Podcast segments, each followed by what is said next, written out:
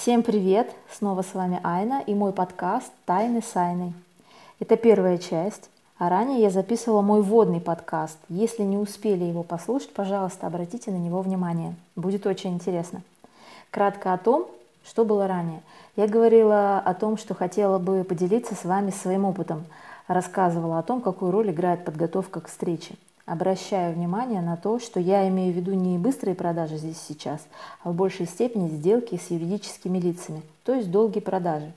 В течение недели я собирала обратную связь, а, и из всего этого количества я выбрала один вопрос – как быть настойчивей? А, мы его как раз чуть позже и будем разбирать. А прежде чем перейти к работе с данным вопросом, я расскажу анекдот, который очень напрашивается.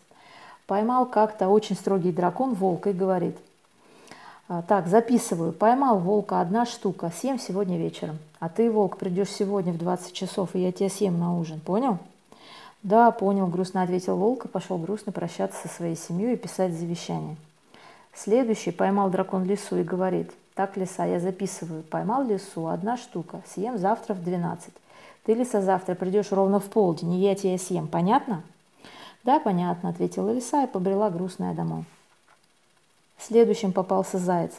Дракон его обхватил когтями и говорит, «Заяц, я сейчас запишу, что я тебя съем завтра на ужин, и ты придешь завтра к 19 часам. Ты меня понял?» «Все, я это записал». А, заяц лапу поднял и говорит, «Да, да, конечно, я все понял. А можно вопрос по этому поводу?» Дракон неожиданно так посмотрел на него и говорит, «Да, косой, задавай». «А можно я не приду?» Дракон опять на него посмотрел с удивительным взглядом и говорит, ну, конечно, можно. Вычеркиваю. И вычеркнул зайца из списка. Этот анекдот, конечно же, да, нам о многом говорит. Если у вас будет возможность, разберите его со своими коллегами в свободное время. Думаю, им будет интересно спрогнозировать, что же предпринял заяц, когда его поймал дракон. А мы с вами об этом тоже сейчас поговорим. Но вот первое – это наверняка заяц учел, что дракон очень компетентный и умный. Умеет планировать, что очень важно. И это сыграло ключевую роль. Если заяц не придет, то ведь возникнут риски, график сорвется у дракона, и он останется голодным. Поэтому дракон быстро согласился, ведь есть еще время, чтобы поймать кого-то другого на ужин следующего дня. Сделка обоими сторонами закрыта, заяц жив, дракон сыт. Теперь о самом вопросе, который я хотела разобрать, как быть настойчивее. Пример про зайца прост, но он говорит о том, что нужно посмотреть на вопрос с другой стороны. Настойчивость. Она должна в чем выражаться? Подумайте об этом, пожалуйста, самостоятельно и можете написать мне в комментариях ваше мнение по этому поводу. В вопросах э, был и смежный а, вопрос э, по настойчивости. Как продать то же, что есть у, у конкурентов на равных условиях? Не нужно подходить стандартно к сложным сделкам и не всегда нужно соглашаться на ответ клиента «я подумаю» или «мы вам перезвоним». К примеру, когда говорят «мы подумаем» или «вам перезвоним», а, то вы можете ответить следующее. Давайте подумаем вместе, какие вопросы у вас остались. Клиент не всегда ожидает такого ответа, поскольку мыслями он уже попрощался с вами и у него уже другие планы. Вы его как бы пробуждаете к следующему шагу продажа продукта, который со стандартным наполнением, и вы понимаете, что для клиента в этом нет ценности, то что, какие у вас мысли? А я считаю, что в данном случае нужно не продукт продать, а идею. В идее должна быть ценность, которую вы принесете клиенту. А мы же уже обсудили, почему дракон не съел зайца. Потому что в первую очередь он не ожидал такого. Ведь все, кого, все, кого он ловил, всегда соглашались. Никто ведь ему не отказывал. А также и с клиентом. Клиент привык на аналогичное предложение отвечать косвенным отказом. А мы перезвоним.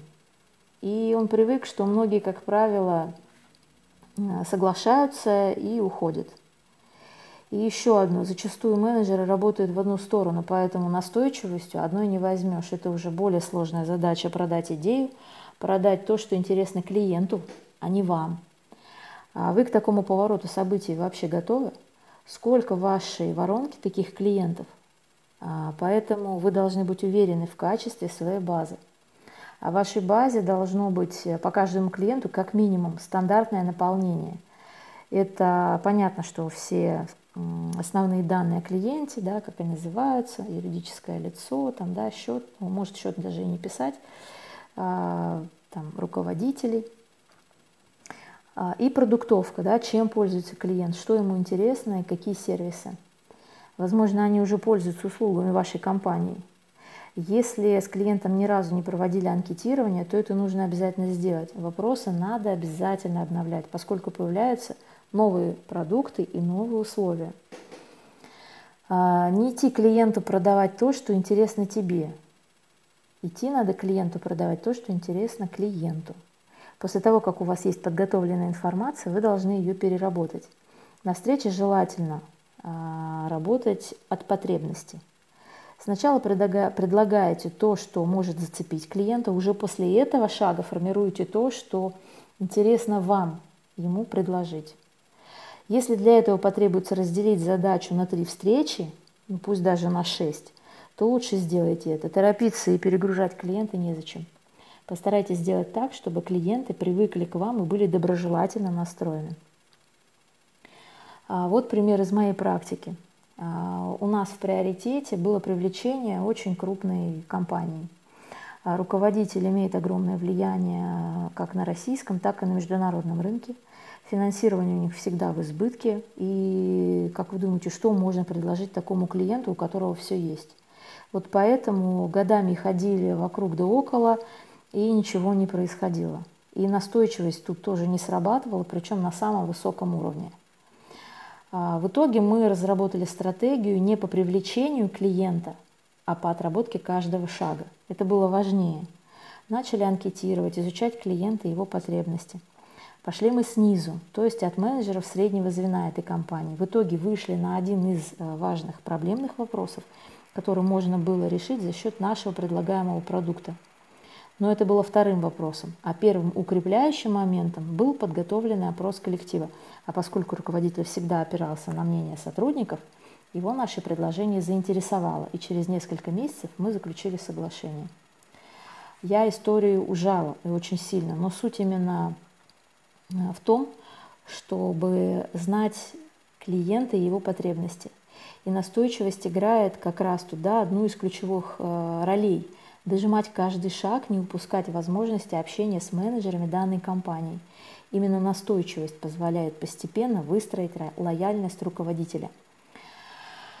Э, с моим примером я закончила. Дорогие друзья, Сегодня я поделилась опытом о ведении нестандартных переговоров, и это только начало. Нестандартные сделки, сложные переговоры – это одни из самых интересных тем в продажах, на мой взгляд, поскольку они не бывают типичными и одинаковыми. Всегда можно удивить клиента, даже если вы заяц, а он огромный дракон. Друзья, изучайте, исследуйте, открывайте в себе новые горизонты. В следующий раз разберем другие вопросы, не менее интересные и полезные – Надеюсь, мой сегодняшний подкаст был полезен для вас и очень интересен. Буду благодарна за обратную связь, за ваши вопросы и комментарии. Чем больше будет от вас обратной связи, тем круче будет мой подкаст. Хорошего бизнеса вам и благополучия. С вами была Айна и мой подкаст «Тайны Сайны». Всех благ!